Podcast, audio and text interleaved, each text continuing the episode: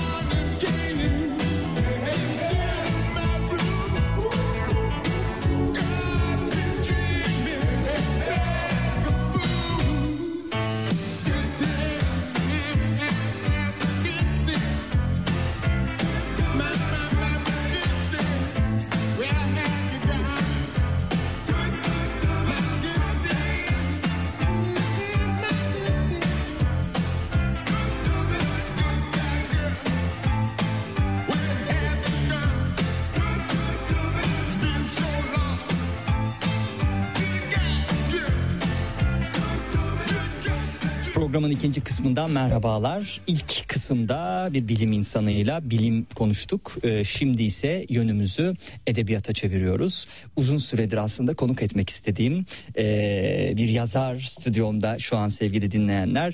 Eyüp Aygün Taşkir e, Taşir düzeltiyorum. Hoş geldiniz. Çok teşekkür ederim. Davet ettiğiniz için de güzel sözleriniz için de çok teşekkürler. Evet, bize sizi programda konuk etmek. İletişim yayınları da sağ olsun e, e, bütün e, kitaplarınızla birlikte iletmiş. Evet çok güzel bir külliyat e, oluşuyor. Pür edebiyat e, ve roman üzerine e, her geçen gün e, farklı e, e, alanlarda e, ve yazar da kendini aşarak yeni metinlerle okuyucuyla buluşuyor. E, bir 10 sene sonra 15 sene sonra e, edebiyatta e, ulaşacağı yeri e, yani hayal etmekte zorlanıyorum. E, çünkü ilk e, günden bu tarafa dört tane bir teslimden bahsediyorum sevgili dinleyenler.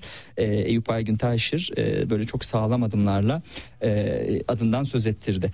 E, Kadıköy'de doğdu 1979 İstanbul doğumlu Marmara Üniversitesi İşletme Fakültesi'nde öğretim üyesi bir profesör e, olarak görev yapıyor. Pozitivist bilimin katı gerçekçiliğiyle edebiyatın kurgusal ve büyülü gerçeklikleri arasında gidip geliyor. Bunu yazar tanıtımından aldım. İletişim e, yayının e, yayın evinin editörlerinin e, aktarımı tırnak içinde. E, tabii hiç kolay değil. E, bir öğretim üyesi olarak bir profesör olarak e, oradan bambaşka bir kariyer inşa etmek. E, hani hangisi diğerinin önüne geçer geçiyor. Hani bunu burada otorite olmadığım için söylemek aklımda bir şey var ama söylemek biraz hassizlik olur herhalde. E, ama gerçekten de hani biri diğerini be, besler mi beslemez mi? Bazı röportajlarınızı da okudum hani zor olmuyor mu diye. Bu klasik cevaplarla geçiştirmişsiniz. çünkü, çünkü gerçekten samimiyetle cevap vermek hmm. istiyorum ben ve o cevaplar için vakitler tabii ki hep çok dar hmm. oluyor. Hele ki yani burada da vakit mutlaka dar çünkü belki bir sürü şey konuşmak istiyoruz ama özellikle yazılı olduğunda röportajlar tabii ki dar bir alana o yanıtı hmm. ben de uzun uzun anlatmayı seven biriyim. Biraz geriden almayı falan seven biriyim. Hmm. O yüzden geçiştiriyorum açıkçası. Hakikaten öyle. Ama şu var e, o sorulara yanıt verdikçe insan kendisi de üzerinde düşünüyor tekrar tekrar. Yani verdiği yanıtı kafasında çeviriyor tekrar. E, memnun mu bundan yoksa başka bir şey mi? Gerçekten samimiyetle oradaki hakikati ararken şunu fark ettim ki ya e, galiba ikisi birbirini tabii ki besliyor. Özellikle de bilim tarafı edebiyatı çok besliyor mutlaka ama e, sanıyorum ne iş yaparsak yapalım e, örneğin ben bir bakkal olsaydım ve aynı zamanda edebiyatla uğraşıyor olsaydım bence bakkallık da edebiyatı çok besleyecekti. Yani e, o bizim hayatı gözlemleme biçimimiz gibi geliyor bana. Yani biz hayatı gözlemlemeyi seviyoruz ve her yerden beslenmeyi seviyoruz. Hmm. Neyle uğraşırsak uğraşıyor olalım mutlaka besleyecekti gibi geliyor. Hmm. Ee, şimdi e, tabii bunu özellikle şunun için de söyledim. Ee, bazen konuklarımız çok meşgul oluyor. Hiç kolay değil e, üniversitede e, akademisyen olmak. E, edebiyatı da hobi olarak ya da işte yaptıkları işi kişisel gelişimse bir hobi olarak yaptıkları çok belli. E, ama e, stüdyomda şu an tam zamanlı bir e, yazar var. Dört tane bir tems, e, teslim e, kitabıyla başlamak istiyorum. E, çünkü bu da bu kitapta e, e, konuğumun ilk romanı 2016 yılında e, yayınlandı. İletişim Yayın Evi tarafından diğer bütün eserler gibi. E, 1970'li yıllara e, götürüyor bizi kitap açılışı itibariyle ama tabi zaman evreninde e, kitabın ya da akışı içerisinde e, baktığımız zaman e, tabii 1970'li yılların sonu 80'ler ve öncesi çok ciddi bir e, kaos Türkiye'de. E, o kaosun da izlerini sürüyoruz. E, yer yer e, hani köyden gelmiş Siirt gibi aile İstanbul'da yaşamaya çalışıyor ve o zamanın şartlarında meşrutiyet mahalle hadi m, hmm, kitaptaki ismiyle söyleyelim.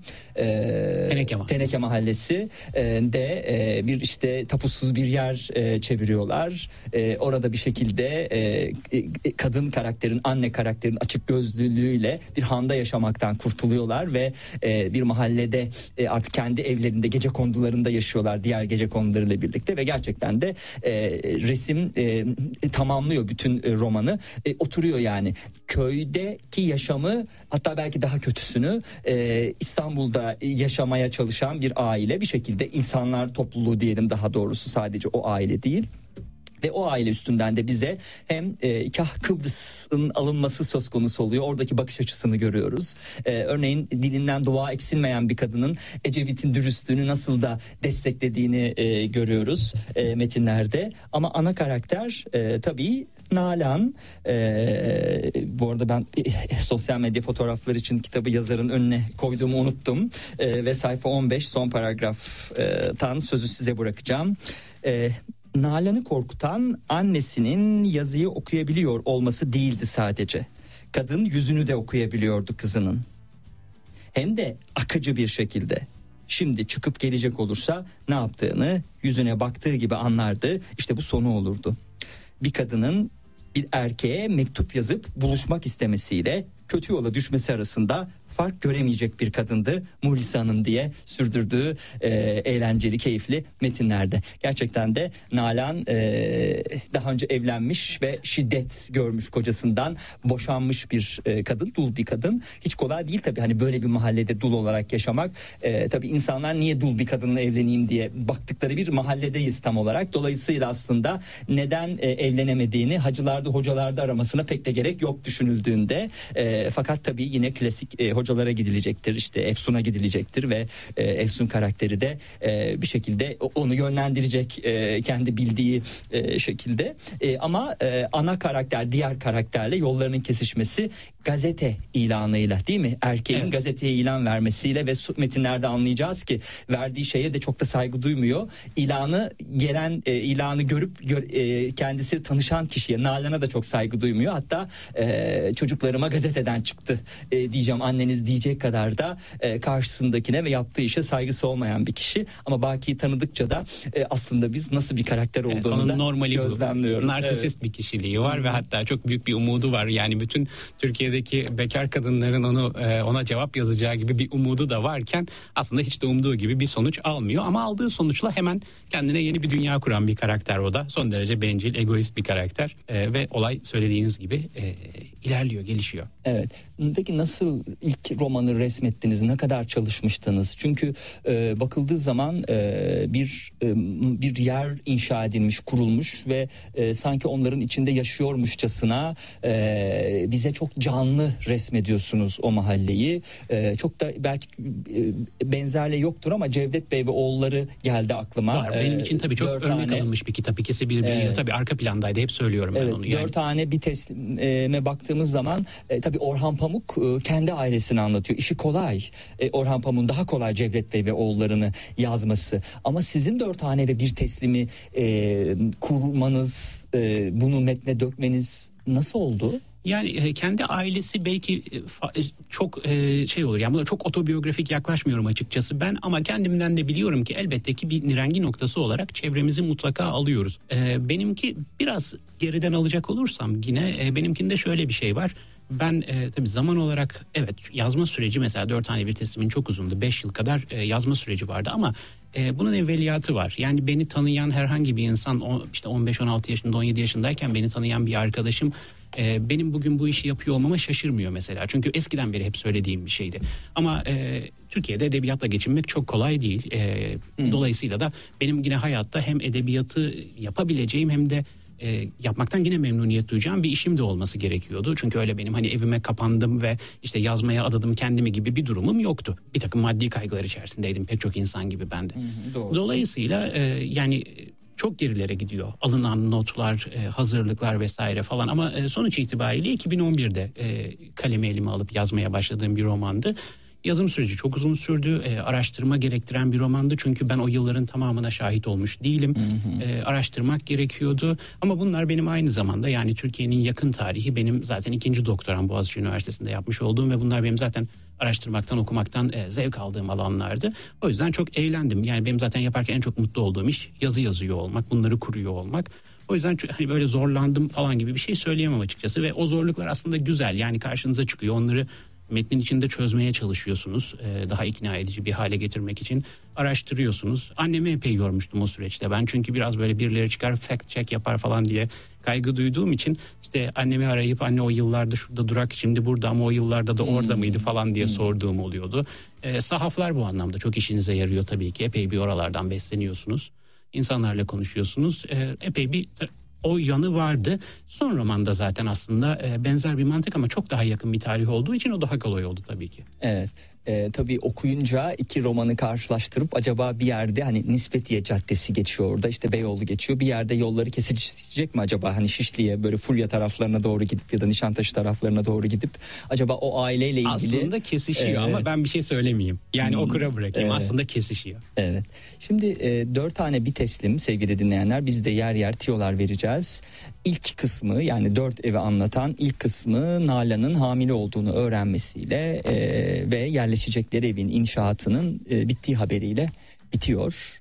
Ee, ve e, ikinci haneye geçiyoruz ki e, babası zaten e, bir ev alınmasını istemişti. ikinci hane ve sonrasındaki dört tane ve ardından teslimle e, Eyüp Aygün Taşir'in e, dört tane bir teslim e, romanı tamamlanıyor. Ardından e, bu kitaptan kısa bir süre sonra 2017 yılında Hürriyet e, Kitap Sanat tarafından geleceğin 10 yazarı listesinde gösterildi e, ki e, kitaptaki metinlere bakıldığı zaman hani bunu çok da şaşırtacak bir tarafı yok. Ardından ikinci roman geldi. Tuhaflıklar Fabrikası 2018 yılında yayınlandı. Bu kitaptan sadece iki yıl sonra. E, ama bakıldığı zaman e, bu da uzun bir çalışmayı gerektiren bir roman. Hani metaforlar var. Evet. E, tekrar tekrar okuyup acaba bir yerde hata yaptık mı e, lar belki sizi tedirgin. O yüzden dönüp Aslında bakmış belki şeyi söylemek gerekiyor. Hı-hı. Bu metinlerin böyle biri bitip öbürü başlamıyor hiçbir Hı-hı. zaman benim hayatımda. Hı-hı. Yani benim büyük defterlerim var. Onların içerisine e, ileride yapacağım mesela bundan sonra da bir kısmını belki hiçbir zaman gerçekleştiremeyeceğim ama bir kısmını yapacağım. Şu an yazmakta olduğum metinler de dahil olmak üzere çok uzun zaman önce onlar şekilleniyor. Yani mesela Yiten Bir Aşkın şarkısını ben 2017'de koca bir deftere çevirmiştim aslında ama yayınlandığı yıl bu yıl 2023. Dolayısıyla yazmaya başladığım tarih de daha sonra. Ama onlar o defterlerin içerisinde ya da bilgisayarda çok epeyce bir yakın tutarak birikiyorlar zaten. Dolayısıyla belli bir zaman vermek de çok güç oluyor aslında o romana şu zaman başladığım şeklinde. Çünkü bunların hepsi bir arada ve çok daha geriden geliyorlar hep. Hı hı. Şimdi e, tuhaflıklar fabrikasına bir girecek olursak e, bir akademisyen hı hı. diyeyim aslında tuhaflıklar fabrikasındaki e, şey benzetme e, bir üniversite. Akademi evet. Evet bir akademi diye düzeltelim aynen. E, genç bir adamın büyük alemin esrarengiz yazmasının peşine düşmesi ve bir arayışın bir maceranın içerisinde gitmesiyle e, başlıyor. 8. sayfadaki kısmı aktaralım e, alıntılayarak. Evet koca bir iç deniz önce kupkuru bir toprağa dönüştü ve sonra da bir beton e, ormanıyla örtüldü. Kimileri bunu dönemin iktidarının bir komplosu olarak gördü. E, amacın yeni ve yüksek yapılar inşa etmek olduğunu bizim yani tuhaflıklar fabrikamızın da bu işin içinde olduğunu iddia etti. Kimileri bunun göklerden gelen bir ceza olduğunu savundu. Bunu savunanların iddialarının dayanağı insanın ayak bastığı her yerde tanınan ve inançsız olduğu bilinen bir sanatçımızın ölümü sonrasında bedenini yaktırıp küllerini iç denize savurmasıydı diye sürdürecek. Evet iç denizde bir e, e, iç denize uzanan bir macera bir üniversitede tuhaflıklar fabrikasında akademide asistan olarak görev yapan bir e, adamın akademide e, başarılı olabilmek için e, bu düşünceyle e, büyük ilimin yazmasının peşine düşmesini konu alıyor. Evet yani orada da e, özellikle akademisyenin gençliği biraz daha hırslı oluyor kendimden de biliyorum. E, dolayısıyla böyle bir işte isim yapma akademide bir an önce yükselme telaşı içerisinde olan birinin elbette bu kitabın e, ilk kitapla biraz biçim olarak büyük farklılıkları var. O biraz okuru da şaşırttı aslında. Yani bundan memnuniyetsizlik duyan da çok oldu. E, bunu özellikle beğenen de oldu elbette ama e, buradaki biçim tabii çok farklıydı. Daha böyle büyülü gerçekçiliğe öykünen yani ilkin ne kadar biraz önce çok doğru tespitle Cevdet Bey ve oğullarına işte e, belki Buddenbrook'lara belki e, Necip Mahfuz'un Kahire Öğüşlemesi'ne öykünen bir kitapsa bu biraz daha böyle Marquez metinlerine biraz daha Latin Amerika'nın o boom hmm. akımına öykünen bir anlatım vardı burada e, ve biraz daha böyle kasvetli daha alegorik bir anlatım vardı e, ve işte üniversiteyi belirli bir zamana ve mekana oturtmadan e, de kendi değişmezliği içerisinde aynı kilisede ya da orduda gördüğümüz gibi anlatma heyecanı duyan bir kitaptı bu da. Arayışım sürerken kendimde bazı değişimler gözlemlemeye başlamıştım. Tuhaflıklar Fabrikası e, fabrikamız tarafından yoğrulan bir hamur gibi hiçbiri ben olmayan türlü biçimlere bürünüyor. Ben olabildiğim nadir anlardaysa tuhaflıklar fabrikamızın yarattığı onlarca bene şaşkınlıkla bakıyordum diye e, sürdürdüğü o büyülü e, metinlerinde Eyüp Aygün Tayşır. Tabii bir e, e, akademisyen olarak da e, aslında oradaki eleştiriler, oradaki benzetmeler de aslında farklı bir öneme sahip. Yani şöyle e, bundan tabii memnuniyetsizlik duyan akademisyen sayısı da var elbette hmm. ama ben hani en azından çok abartmazsak bununla ilgili epeyce bir e, bana tanımadığım ulaşan insan oldu Türkiye'den ve şunu söylediler hep ya işte sen bizim üniversiteyi nereden biliyorsun? Hani bakıyoruz şeyine hmm. CV'ne hmm. bizim okulda bir alakan yok ama hmm. biz anladık sen şu kişiyi söylüyorsun falan gibi. Bunu benim hoşuma gitti çünkü anlatmak istediğim böyle bir derdim vardı. Yani spesifik bir üniversiteyi spesifik bir zamanı değil akademiyi zamansız ve mekansız bir şekilde kendi içindeki tuhaflığıyla aktarmak hmm. istiyordum. E, bunu becerebildiğimi gösterdi o tip e, e-postalar bana. O da beni mutlu etti. Evet benzer tuhaflıklar çünkü her evet, yerde. Elbette, mekandan ve zamandan çok, bağımsız çok olarak. Sonra aslında konudan tamamen bağımsız belki bu tez nasıl bitecek geldi ki e, iletişim yayınları yazarına aşık olmuş ve e, hani kapsam dışında da olsa başka bir yerde hiçbir şey yayınlanmasın. E, dolayısıyla yok, yok, biz ben onlara e, çok teşekkür hmm. ederim. Yani onların o kapıyı bana açık tutması çok güzel bir şey ama tabii o başlı başına hakikaten apayrı bir çalışmaydı. Hmm. Orada editör de değişti zaten. Hmm. Bambaşka bir editörle e, çalıştık orada. E, eksik olmasınlar. E, çok ihtiyaç olduğunu düşündüğüm bir şeydi. Kendi yaşadığım zorlukları e, yeni akademideki arkadaşların yaşamaması ve bu anlamda kaynak bulabilmeleri için yaptığım bir işti. E, benim de doçentlikten profesörlüğe geçiş sürecimde zaten yapmayı planladığım işlerden bir tanesiydi. Hı hı. Ee, ve hakikaten de yerini buldu. Hı hı. Bu kitap sevgili dinleyenler yüksek lisans ve doktora öğrencileri için araştırma kılavuzu niteliği taşıyordu. Sonra yeniden e, bir e, edebi eser karşımıza çıkacak ki ee, burada hemen notlarıma e, bakıyorum. 2019 yılında Sabit Alem e, Mahallesi e, kitabı aslında e, Sabit Alem Mahallesi öykülerden biriydi. Sizin evet. de belki farklı mecralarda, dergilerde yayınlanmış öykülerin bir toplamı mı diyebiliriz yoksa bu kitap yok, için yok. hepsi Ben hiç yazıldı. öykülerde hmm. e, yani o tip şeylerin içerisinde hiç yer almadım. O biraz hmm. yine kişilikle alakalı. Böyle hmm. derli toplu hepsini bir yerde olmasını seviyorum. Hmm. Buradaki sadece bir öykü, öykü daha önce iletişimin bir resimli takvimi vardı. Birkaç yıl çıkabilmişti. Hmm. Onlardan bir tanesinin içinde bir tanesi vardı. Hepsi yeni öykülerdi ve ilk öykü kitabımdı benim.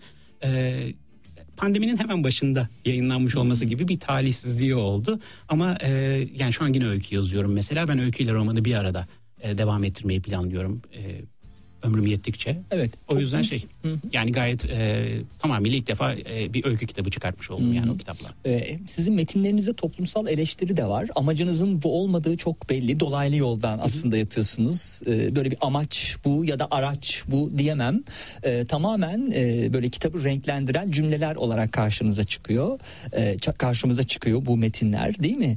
Ee, doğru bir tespit mi ne dersiniz? Çok doğru. Şöyle ki ya fona yerleştirmeyi memleketi Hı-hı. seviyorum ama fonda yani işte o hani e, arkada fonda o dururken önünde kendim gibi sıradan insanların e, yapıp ettiklerini anlatmayı seviyorum. Aynı zamanda memleketi anlatmış oluyoruz bu esnada zaten. Hmm. Ama dediğiniz gibi yani bunun ya ben de öncelik hep e, becerebilip becerebilmediğim ayrı bir tartışmanın konusu ama ben de öncelik hep edebiyat. Yani toplumsal soruna edebi metin aracılığıyla çözüm üretmek ya da mesaj ya da nutuk ya da slogan ya da tezli roman falan gibi şeyler benim uzak durmaya çalıştığım konular evet. tabii. Peki bir yazar olarak e, yazdığınız metinler özellikle Sabit Alem Mahallesi'ndeki öyküden bahsedelim. ilk romandan bahsedelim. Hı hı. E, çoğunlukla görgüye dayanan e, metinler değil diyebilir miyiz? Çünkü bakıldığı zaman Kadıköy'de doğdunuz ve hani evet. hani bu mahallelerden uzak bir e, yani gözlemleme imkanınız oldu mu olmadı mı bilmiyorum. Oldu oldu tabii. E, gözleme dayalı olan şeyler mi? Çünkü çok detaylı e, hani o mahallede yaşıyormuşçasına. E, ben öyle bir... mahallelerde yaşadım hmm, öncelikle hmm, onu söyleyeyim. Yani hmm. ben öyle mahallelerde yaşadım çünkü şöyle yani evet ben Bostancı'da doğup büyüdüm. düşünülemez gibi geliyor. Yani hani öyle olmasa bunlar olamazmış yani şöyle, gibi geliyor. Şöyle belki açıklamakta fayda var. Yani oraları görmüş olmanın la da sadece bence alakalı değil. Yani hmm. ben e, standart bir e, işte Türkiye'de yetişmiş e, normal bir işte e, orta orta alt sınıftan bir ailenin çocuğu gibi de kendi yaş grubumda hı hı. hayatım devlet okullarında geçti. Dolayısıyla devlet okullarına yani e, siz Bostancı'da ya da Kadıköy'de doğup büyüdüğünüzde evet ben yani Bağdat Caddesi taraflarında doğup büyüdüm ve bahsettiğiniz yani tespitiniz doğru. Ama e, birlikte hayat geçirdiğim insanların tamamı benim gibi insanlar değil. Benim de hayatımın tamamı o şekilde geçmedi. Hı. Yani çeşitli dönemlerde çeşitli nedenlerden ötürü o mahallelerde oturdum. Kendi öğrenciliğimde oturdum. E, başka zamanlarda işte askerlik görevi için yedek subaylığımda Anadolu'da bulundum. Üniversite için Anadolu'da bulundum. Dolayısıyla bu insanlarla e, yani kendiniz gibi insanlarla bir ömür geçiriyorsunuz. Dolayısıyla yani hem İstanbul'un taşrasında hem e, Türkiye'nin taşrasında bolca bulundum. Hı hı. Ee, ya çünkü o rutubet kokusu bile o gece kondulardaki böyle ciğerlerimizde hissettiriyor metinler. O bakımdan tabii, e, bu soruyu yani ben, sordum. E, sobalı evde de yaşadım. Yani bunlar öğrenciliğimde de farklı zamanlarda da yaşadığım şeyler. E, yani her zaman hayatım şu anki kadar müreffeh değildi tabii ki. Yani bunlardan hepsinden de besleniyorum. Evet. Şimdi e, Eyüp Aygün Taşir'in Yiten Bir Aşkın Şarkısı adlı e, romanına gelelim şimdi. E, burada da önce e, kitabın e, basın bülteninden alıntılıyım. Sonra aldığım diğer kitapla ilgili notlara bakalım. Alper ve Sedef üniversitede okuyan e, ayrı dünyalara ait iki genç. Bu iki ayrı dünyanın kesişiminden renkli bir birliktelik doğal. Alper ve Sedef birbirlerinin hayatlarını değiştirip dönüştürürken aralarındaki derin tutku sayesinde erişmesi güç, hazlar yaşamaya başlarlar diyor. Şimdi ee, evet e, bu kitapta e, İstanbul'da da dolaşıyoruz yine daha önceki metinlerde olduğu gibi e, büyülü bir melodi eşliğinde yine basın bülteninden İstanbul'da sonsuz bir yolculuğa çıkarıyor bizi. E, gerçekten de Bağdat Caddesi'nde kah dolaşıyoruz. Nispetiye'de İstiklal Caddesi'nde e, dolaşıyoruz. E, yani aslında e, gözlem demişken bence iten bir aşkın hikayesi o bahsettiğiniz biraz önceki gözlemin aktarılması. Hani dört tane bir teslimin gözlemini vermiyor. Orada yazar olarak siz yaratıcılığınızı kullanarak bir şey çıkarmışsınız. Yani dolayısıyla bence gözlem bu evet son kitapta belki daha ön plana çıkmış gibi geldi. Ee, burada sevgili dinleyenler Alper ve Sedef'in e, tanışmasına bir bakalım. E, kitaba ilişkin e, ilk size sözü bırakalım sonra o tanışma anına dinleyiciyi götürelim. Ee, yani bu tabii daha yakın bir tarih ee, ve yani benim daha önceki metinlerimi bir şekilde okumuş olan kişileri e, bir miktar belki şaşırtabiliyor. Biraz daha cüretkar. Hmm. Yani e, en kibar haliyle e, erotizmin daha e, metne yansıdığını yaşanılanın hayatın içerisinde olanın ben çünkü metnin içinde de olması taraftarıyım her zaman. Oraya bir sansür uygulamamaya çalışıyorum e, kendime bir sansür uygulamamaya çalışıyorum her şeyden önce ve nasıl yaşanıyorsa bu ilişkiler o şekilde resmedilmesi, aktarılması gerektiğini metne de düşünüyorum. Bu anlamda e, diğerlerinden yine farklı bir tarafı vardı. E, teknik açıdan yani çok detaya girip kimseyi sıkmak istemem ama yani benim yapabilmekten mutlu olduğum teknik farklılıklar yine metne yansıyabilmiş durumda. Ama sonuç itibariyle biraz da şeyden beslendi. Yani Tanpınar'ın huzurunu hepsini değil belirli bölümlerini evet. bugünün İstanbul'unda böyle şey gibi Aşkı Memnu'yu nasıl yaptılar yani ama orada bambaşka işte artık BMW ile gezen bir Behlül vardı. Hı hı. Yani biraz bugünlere uyarlasak belirli yerlerde deneysel olarak karşımıza ne çıkar merakından da beslenen bir metindi ve e, hepsinden önemlisi bugün e, işte yani metnin geçtiği yıllarda 20'li yaşlarının ortasında ya da başlarında olan gençlerin memlekette ne gibi bir hayat sürdükleri, nelerden rahatsız oldukları, nasıl yaşadıklarını ön plana çıkartan her şeyden de önemlisi aslında ilk defa çünkü şöyle bir şey olmuştu. Diğer metinlerle ilgili ben birkaç kişiden şunu duymuştum ya güzeller ama hiç niye aşk yok falan diyorlardı. Ben de hep diyordum ki ya aşkı tek bir kitapta sadece aşktan bahsederek anlatacağım. Bu İten bir aşkın öyküsü öyle oldu. Evet. İten bir aşkın şarkısı öyle oldu. Tam da Tanpınar'ın huzura sözü getirecektim. O halde Sedef'le Alper biraz beklesinler tanışmak için. Martı sersleri Alper'i e, şimdiye geri getirdi.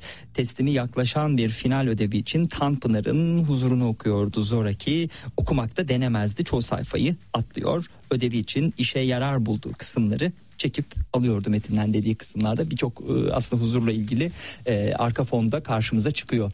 E, nedir? Tanpınar e, sevgisi mi hayranlığı mı çok, yoksa çok konsept bir, olarak yok, çok büyük bir hayranlığım var. Yani Türkçenin imkanlarının ne kadar geniş olduğunu göstermek konusunda muhteşem bir insan mizahı e, beni kahkahalarla güldürüyor. Özellikle saatleri ayarlama enstitüsü ve hikayelerindeki mizahı çok büyük hayranıyım elbette. E, dolayısıyla yani çok öykündüğüm de birisi. Fakat şu da var ki o biraz da kişisel bir şey. Ben verdiğim çeşitli e, böyle işte yönetim organizasyon, örgüt yönetimi derslerinde saatleri ayarlama enstitüsünü bir dönem okutmayı çok e, istedim, denedim de. Fakat e, bazı herkeste değil ama pek çok öğrencide de metnin Türkçesiyle e, ilgili bir takım sıkıntılar olabildi. Yani hmm. zorlandıklarını söylediler. Hmm. Aslında zorlanacak pek bir şey yok ama o biraz işte işlerine gelmediği için diyelim. E, oralardan da bu e, yani ödev için okumak, e, mecbur olduğu için okumak esprisi falan biraz oradan da çıkmıştı. Evet. Yani Alper de tam öyle bir çocuk zaten. Yani e, köşeyi dönmek işini yapabilmek için gerekeni bir an önce yapıp fazlası için uğraşmamaya çalışan hedonist bir karakter. Evet. E, Sedef de işin bu kısmında ondan çok farklı değil aslında yani. Evet. Tabii deneysel yaptığınız şeylerden de söz edelim mi huzura ilişkin olarak? Tabii tabii. Mesela yani işte huzurda, huzurda bir ada sahnesi vardır. Yani adada bir toplanırlar. Şimdi böyle. geçseydi ne olurdu? Evet, burada olarak. da çocuklar evet. bir Kadıköy'de işte e, ev partisi diyebileceğimiz bir ortamda bir araya geliyorlar. Yine fonda müzik var. Yine siyaset memleket e, konuşuluyor burada. Yine işte e, bir takım şikayetler söz konusu. Ama tabii zaman çok farklı bir yandan e, konuşulur farklı, gençler çok farklı, dert ettikleri şey çok farklı. Ama tüm bunların altında bence önemli bir benzerlik var.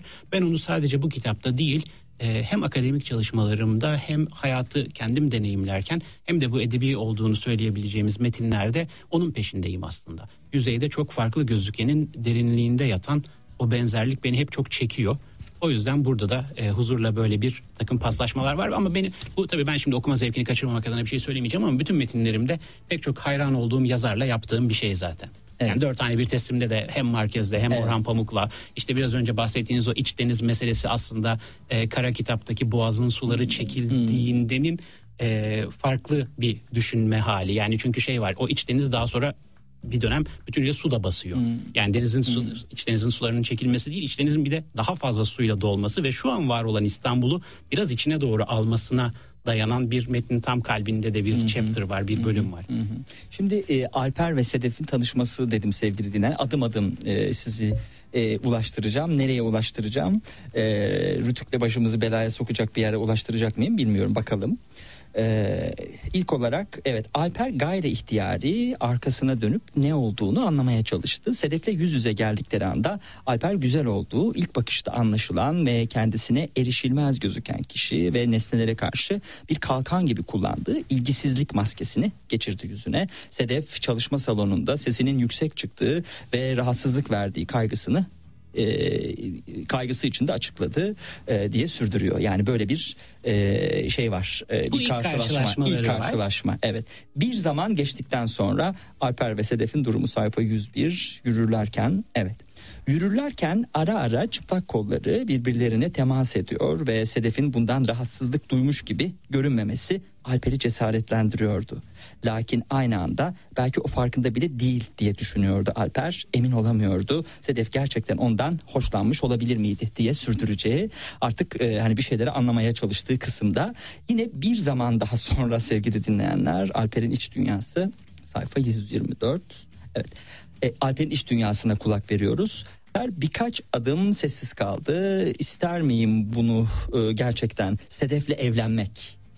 Ee, yaşlanmak, çocuklarımızın olması o güne kadar kendisine çok uzak gördüğü Senem evlenince e, cehalet, köylülük olarak aşağıladığı evlilik kurumu şimdi kendisine hiç de o kadar mantıksız gelmiyordu diye e, söyleyeceğim metinlerde. Son olarak e, Sedef'le olan diyaloğunda asansör e, şeyine geçelim, sahnesine geçelim.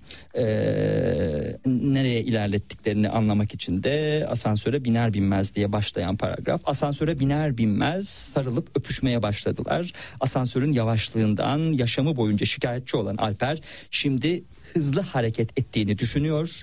İzafiyet teorisini böylece kavruyordu. Sedef'in kalçalarını e, avuçlamış, bedenini kendisine yapıştırmıştı ki asansör durdu diye söyleyeceği metinlerde. Yani nereden nereye Sedef'le Alper'in e, okuldaki karşılaşmaları ki sınıf arkadaşları değil mi? Yüksek lisans mıydı e, acaba? Aynı okulda öğrenciler. Aynı okulda öğrenciler. E, onların karşılaşmasından sonra adım adım e, kitapta zaten hani siz ufak bir şey vermiştiniz. Bu değil sevgili dinleyenler yani asansörde ne olabilir bu değil e, ama e, yok asansörde bir şey ama yine de yani hani e, e, e, kamusal alanda bir şeyler oluyor diyelim yani. evet evet evet, evet. başka yerlerde okuyucuya bırakalım evet. artık çünkü ben tabii, de tabii, tabii. E, o kadar ancak rütük zorlayabilirim daha da fazla yok, zorlayamam yok, yok, yok. Ben de ben de dinleyenleri şimdi annem kardeşim falan dinliyor. Ha. Ben de onları zorlamışım zaten. Peki. E, onlara da sevgilerimizi iletelim.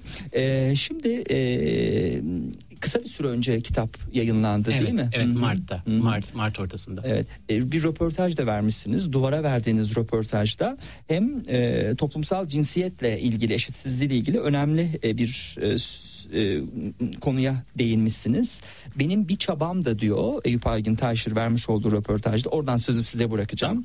Toplumsal cinsiyet eşitliğini yazdıklarımda gözetmek, daha cinsiyetsiz bir yerden yazabilmek. Henüz kendimden memnun olmasam da gayretim yoğun. Bunun benim için en önemli göstergesi faillik ya da eyleyen olma diyebileceğimiz agency'nin kimde olduğu.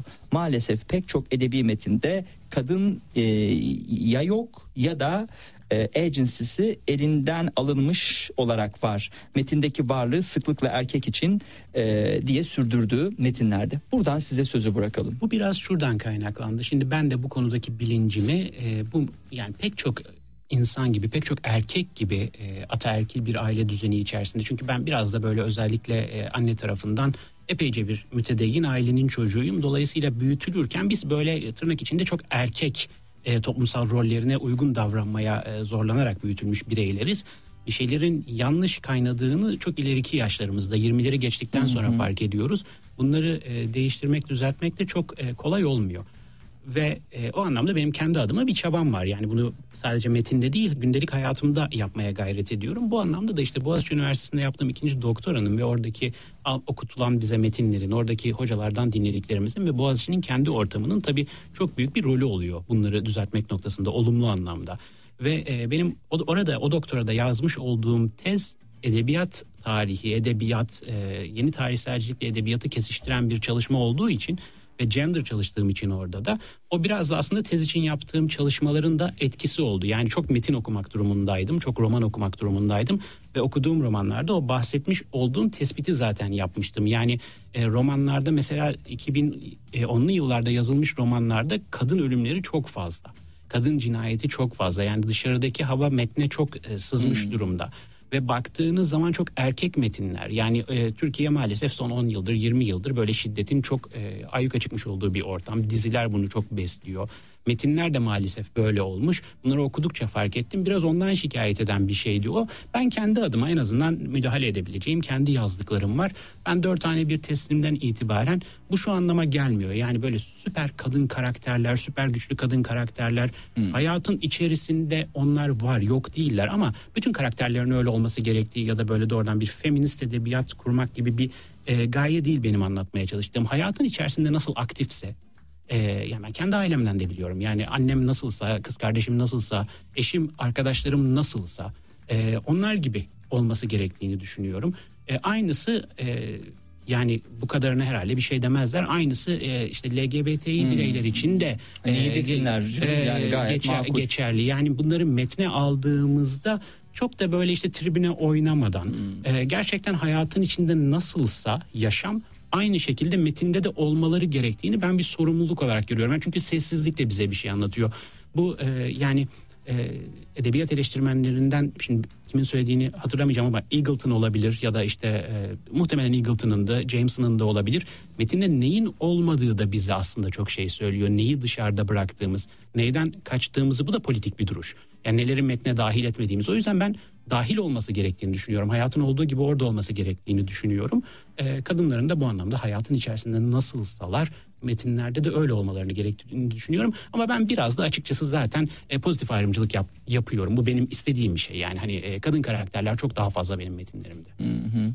E, şimdi e, özellikle kitabın tanıtımında geçen hani genelinde de vurgusunu gördüğümüz hani bakıldığı zaman dışarıdan e, hızlı bir okumayla e, aslında e, şey çok anlaşılmıyor yani hmm, hani klasik zengin e, kadın e, fakir erkek değil buradaki dengesizlik ya da eğitimli eğitimsiz değil buradaki dengesizlik. Tam olarak vurgulamak istediğiniz şeyi soralım mı size? Ee, aslında burada farklılıkları var ee, ikisinin kişilik olarak Alper'le Sedef'in birbirlerinden. Bu roman üzerinde bakacak olursak Alper biraz daha böyle hedonist e, apolitik olmakla yaftalanmaktan hiç de gocunmayan e, zaten etliye sütliye karışmayıp köşede kendi çizgi romanıyla kendi işte cinsel hayatıyla kendi sevgilisiyle kendi Eurosportuyla falan yaşamak hmm. isteyen bir çocuk.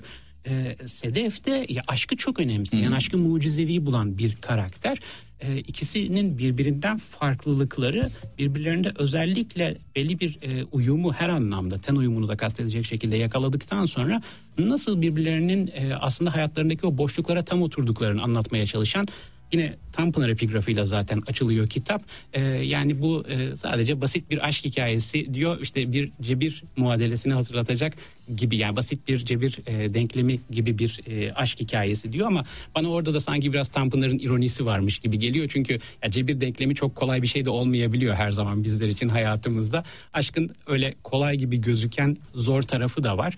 Bu metinde de yüzeyde çok basit bir aşk hikayesi anlatılıyor ama daha altına başka şeyler okuyanın yorumuna bırakılacak şekilde evet. yerleştirilmeye çalışıldı evet, elbette. Evet, aynen öyle. Yani kitap e, şimdiye kadar bize e, hani sunulan hani kolaycılığın dışında hani zengin kız fakir hani o kadar öyle bir şey çok rahat çıplak gözle görmüyorsunuz. Metinlerin içerisinde girdikçe aradaki farklılığı anlaşılıyor. Kız zaten iktisat yani e, burada ekonomik açıdan çocuğa göre hala daha rahat bir hayat sürüyor olmakla Hı-hı. beraber romanın hemen başında zaten kızın da babasının e, rahatsızlığından ötürü eski zenginliklerinde ailesinin hmm. olmadığını kendi seviyelerine göre aslında onların da bir sınıfsal anlamda düşüş yaşadıklarını da görüyoruz zaten hmm. metinde. Hmm. Ee, evet Kuzey Kamp şey söyleyeceğim önce girişi yapayım. Ee, aslında dönemin e, siyasi olayları yakın tarih dedik ama 2004 e, yılındaki seçim değil mi? 2014. 2014'teki affedersin. E, doğru 2014'teki e, seçim dönemi karşımıza çıkıyor. E, roman e, karakterleri de bu seçime ilişkin sohbet ediyorlar. Oradaki apolitikliği de görebiliyoruz. Özellikle o dönemin konjonktürüne bakmak için iki yere bakalım. İlki Kuzey Kampüs'e giden servis aracı için sıraya girdi. E, herkesin gündemi aynıydı. Nasıl oldu da her şeye rağmen yine kazandılar. Ay yıllardır aynı şey demek soruluyormuş sevgili dinleyenler. Bu bir kader herhalde. seçim boyası bile yapabilmek için seçim e, boyası hile yapabilmek için mi kaldırıldı? Twitter açılmış mı acaba neden? E, hep e, aslında e, bizim e, yakın zamanda o kadar geçmiş mi diyebileceğimiz e, konular ve benzerlerini de e, belki şahit olabileceğimiz farklı baş, başlıca, başkaca konular diyebiliriz. Yine atladığım zaman dönemin konjonktürüne bakmak için ve hani siyasi olaylarına ee, evet sayfa 15 Alper diye başlayan. Evet Alper rıhtımda açılmış propaganda e, standlarından yayılan ideolojik şarkıların, türkülerin, marşların arasında yolunu bulmaya çalışan insanları izliyordu. İki gün sonra Cumhurbaşkanlığı seçimi yapılacaktı ve yaklaşık dört buçuk ay önce yerel seçimlerde istediğini alamayan muhalefet bu sefer rakibine benzeyerek kazanma taktiğini deniyordu. Duyduğu ezgileri istemsizce zihnine kaydederken e, standların çevresindeki insanların kıyafetleri, çehreleri, dansları ya da hareketsizlikleriyle destekledikleri siyasi partiler arasındaki ilişkiyi konu alan bir tez yazılıp yazılamayacağı sorusu düştü aklına diye. Yüksek lisans öğrencisi çünkü sürekli bir tez konusu arar ya böyle. doğru, doğru. Evet. E, peki neden 2014'ü seçtiniz o tarih? Neden e, bu romanın e, mihenk noktasıydı? Aslında şöyle yani e, anlatmak istediğim yaş grubu 90'ların e, hemen başında hmm. doğmuş gençler olduğu için onların yaşını işte ilerletip de bu üniversitenin son sınıfı birinin de yüksek lisansını hemen başında yapınca aslında tarih biraz kendiliğinden e, oralara hmm. gelmiş hmm. oldu. E, fona zaten yerleştirmek istiyordum. O bir, bir yerde seçmek gerekiyor. Bir başlangıç noktası seçmek gerekiyor. O anlatmak istediklerime uygun olduğu için de oradan çıktım. E, yine tabii açıldığı sahne zaten e, Boğaziçi Üniversitesi Güney Kampüsü'nün en güzel manzaralarından bir tanesine sahip Atatürk Enstitüsü'nün e, dersliklerinde ve oradaki bir tartışmayla başlıyor zaten. E, çocuk e, siyasal bilimler mezunu olduğu için, siyaset bilimi öğrenci mezuniyeti olduğu için ve tarih konusunda e, bir devamlılığı olduğu için de aslında bu konularda düşünüyor ve konuşuyor olması aslında normal. E, bir yandan işte siyaset mezunu ama bir yandan da e, çok apolitik oradan uzak durmaya Normal olmaması şey konuşmaması zaten. evet. evet. Oradaki çelişki. Asıl asıl derdi aslında Alper'in tabii müzik. Yani hmm. belki orada biraz şeyden bahsedebilirim. Ha, tam ee, oraya getirecektim tamam, izninizle. Tamam, Kitap tamam. zaten e, bir e, şarkı gibi değil mi? Evet. Açılışıyla, girişiyle e, bölümler zaten sözler, nakarat evet. sözler diye geçiyor. Sürekli yerli ve yabancı şarkılar e, kulağımızda, gözümüzün önünde. E, kitabın kendine göre bir playlisti var aslında. Evet.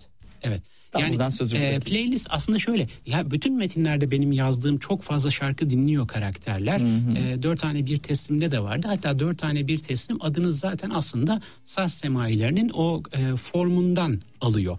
Bu başlangıçta bir fikir değildi. Yani benim e, içinde yapmayı düşündüğüm ama ismini farklı düşünmüştüm ben kitabın. Kafamdaki düşünceyi eşime anlatıyordum. Ee, neden bunu ismi yapmıyorsun? Bu çok güzel isim olarak demişti. Ve oradan sonra da kitabın dört tane bir teslim olmuştu ismi. Sonraki metinlerde de bu devam etti ama artık e, şeyde Yiğiten Bir Aşkın şarkısında da bu sefer saz semaisi formu bir şarkı formuna dönmüş oldu. E, sizin de söylediğiniz gibi aslında açılışta bir şarkı var. En azından onun bir e, orada güftesi var. Ve o güfte aynı zamanda bölüm başlıklarını e, yani bölümlerin isimlerini e, getiriyor bize ve metnin içerisinde de nakaratlarda hep e, gençler işte biraz daha böyle e, baş başa oluyorlar. Hmm, E, yani işte aşkın nakaratı e, evet. sevişmektir düşüncesinden hareketle yapılmış bir şey o da. Yani burada da şarkının nakaratında hep Tenahenk isimli o nakaratlarda aslında biz hep e, Alper'le Sedef'in e, bir arada özel vakitler geçirdiğini görüyoruz. Evet sözler daha uzun ama nakaratlar daha kısa. O güzel anlar zaten kısa sürer evet, gibisinden evet, bir evet, gönderme. Evet. Ama en akılda kalan da onlardır bir Değil anlamda. mi? Evet, evet. Bu arada e, konuğumun e, sosyal medya kullanmadığını e, öğrendim. Bir sosyal medyası yok. Bir tek hani şöyle bir sıkıntısı olabilir belki. Birisi birinin adını açıyor. Küçük olmayan birinin at koşturuyor o alanda. E, o, o sıkıntıyı göğüslemişseniz tabii sıkıntı yok. E, yani siz, onu siz karar verirsiniz. Fakat o sosyal medyada dönen hani takip isteği gönderdi, kabul etmediler. O kadar güzel e, açıklanmış, resmedilmiş ki benim de e, okurken hayretlere düştüğüm e, hani bunu ancak çok uzun süre sosyal medya kullanan biri Kullandım bilebilir. Ha, zamanında tabii, kullanmıştınız. Yani evet. 2018'e kadar ben de çok ha, anladım. Ee, Sedef ve Alper Alper Sedef'e e, Instagram'dan bir davet gönderiyor sevgili dinleyenler. E, kitabın o kısmında kabul etmemesi bir süre beklemesi ama sonrasında da e, kabul etmesindeki o telaş yani gönderdim neden kabul etmiyor? E, çünkü kitabı evet. açarken de bir erkek arkadaşı olduğunu görüyoruz. Yani Sedef'in acaba o onunla mı değil mi şu evet. bu mu diye evet. Evet. E, kaygılanması e, ve e, bir erkeği delirtmesini e, ama ondan sonra da o işte istek kabul edildi mesajı geldikten sonraki hali Sedef'in yanıtı Alper'in takip isteğini kabul etmek oldu ki bunun için de arkadaşlarıyla falan böyle konuşup uzun şeyler yapıp e, bir kızların kendi arasındaki işte süründür falan hani şu an tam hatırlamıyorum e çünkü, cümleleri. Öyle öyle çünkü orada şey var yani o e, ilk tanış tabii çok sonrası olduğu için o orada Alper bir e, böyle bir şımarıyor e, hmm. hayatının bir döneminde hmm. Sedef'le hmm. ilişkilerinden e, böyle bir doygunluğa erişiyor diyelim. Biraz böyle bir e, gereksiz e, havalandığı bir noktada aşırıya kaçan bir hareket yapıp bundan birkaç hafta içinde çok büyük bir pişmanlık duyuyor. Evet, o pişmanlıktan sonra e, bir an önce tekrar eski dünyasına geri dönme telaşı içinde ama artık kapıyı kendisi e, çekip çıktığı için de Sedef'in onu kabul etmeme ihtimali var.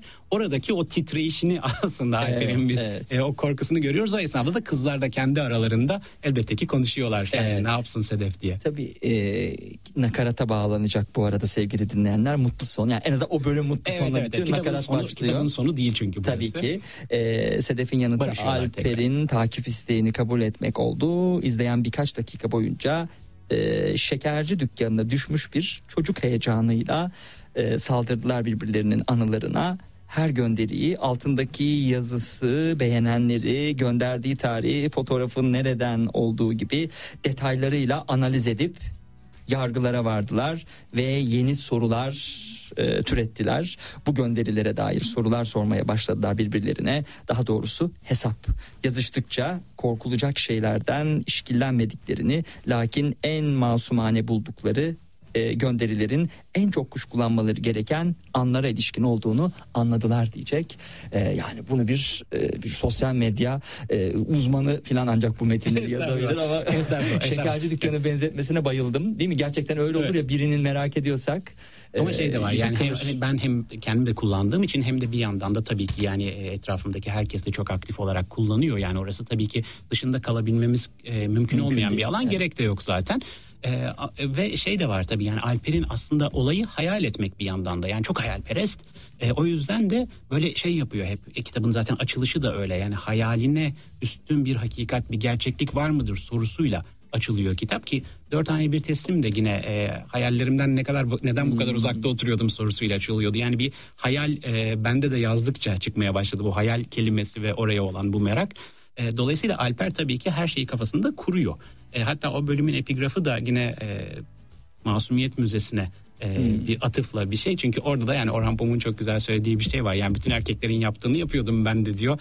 Yani sevgilimin e, doğrudan sormak yerine ya da işte öğrenmek yerine kendim kendi kafamda bir şeyler kuruyordum oraya ilişkin. İşte Alper de o dönemi bütününü kurarak geçirmiş durumda. Şimdi onun kurduğu gibi olup olmadığını öğrenmeye çalışıyor. Evet. E, tabii kitabın sonunu söylemeyeceğim ama kitabın sonu bir at diyelim ya da işte far yani bir şey söylemeyelim ya da kitabın sonuna Aslında ilişkin adı, olarak. adı öyleydi. Ee, hmm. Sabit, mıydı? Sabit Alem Mahallesi'nin son öyküsünün son satırına bakarsanız eğer oradaki karakterin sahaf camında yiten bir aşka ağıt diye bir kitap gördüğünü hmm. görürsünüz. Adı yiten bir aşka ağıt olacaktı. Fakat yazma sürecinde e, yaşananlar neticesinde kitabın adı Yiten Bir Aşkın şarkısı oldu. Ama nasıl hazırlanmışım? E, çok güzel, çok şahane hazırlanmışsınız. Burada tabii şey yani hani Alper de onun altını yazar da bir yerde devreye girip onun altını evet. çiziyor. Burada yiten e, şarkı mı, yiten aşk mı aslında yiten tam vurgu nerede? Yani yiten bir aşkın şarkısı mı, yiten bir aşkın şarkısı mı şeklinde e, yazarın kendi konuştuğu yerlerde de e, bir araya giriş ve bunu okuru en azından bu anlamda düşünmeye sevk etme çabası var. Ee, hazırlık muhteşem. Yani ben birçok şeyi siz sorarken aa hakikaten öyleydi falan diye hatırladım çünkü tabii çok zaman Organizasyonda biraz iletişimde biraz şey oldu yani işin açı e, takvim oluşturmakta biraz Hı-hı. sıkıntı yaşadık. Yoksa daha daha hazırlanmak lazım sizi konuk ediyorsak. Çok teşekkür ederiz. Ben çok, Sağ çok, olun. çok memnun oldum. Ee, Muhteşemdi. Çok teşekkür ederim. Ben bunu ilk defa bir konuğuma söylüyorum. Yani söyleyeceğim. 2016 yılından bu tarafa bu programı yapıyorum ve her hafta iki konuk e, konuk ediyorum. Ee, Behçet Çelik'in metinlerini okurken çok etkilenmiştim ve e, yani bir akademi ödülü gelmesi gerekir diye zihnimden geçirmiştim ama söylememiştim. Ee, metinlerinize baktığım zaman hani bu aklımdan geçen şeyi söylemek e, zorunda hissediyorum kendimi. Bence bir 10 yıl sonra e, yaratacağınız külliyatla e, bence Türkiye'den ikinci bir kişi Nobel alacaksa bu siz olmalısınız. Yani bu çok büyük mutluluk verir. Çok teşekkür ederim böyle Size bir şey antika bekçisini şimdi. hediye etmek istiyorum. Yuri Dombrowski. E, bu kitap çeviri e, bilimden çıktı. E, çeviri bilimin e, genel yayın yönetmeni hani sahibi demek istemedim. E, programımıza konuk olmuştu ve e, o programda e, biz Gogol özel yayını yapmıştık geçtiğimiz haftalarda. E, onun e, benden sonraki konuklara verirsiniz dediği bir hediyeydi çok bu size. Bunu Kendisine de size de çok teşekkür ederim. Sağ olun. E, e, bu haftada bitti sevgili dinleyenler bu kadar. Önümüzdeki hafta e, görüşmek üzere. Hoşçakalın. Serhat Sarı Sözen'le gündem dışı sona erdi. Yoğun gündemin dışına çıkmak isteyenler bu program sizin için. Tiyatrodan sinemaya, seyahat alternatiflerinden modaya, festivallerden konserlere es geçtiğiniz her şey Serhat Sarı Sözen'le gündem dışında. Gündem dışı her pazar 16'da Radyo Sputnik'te.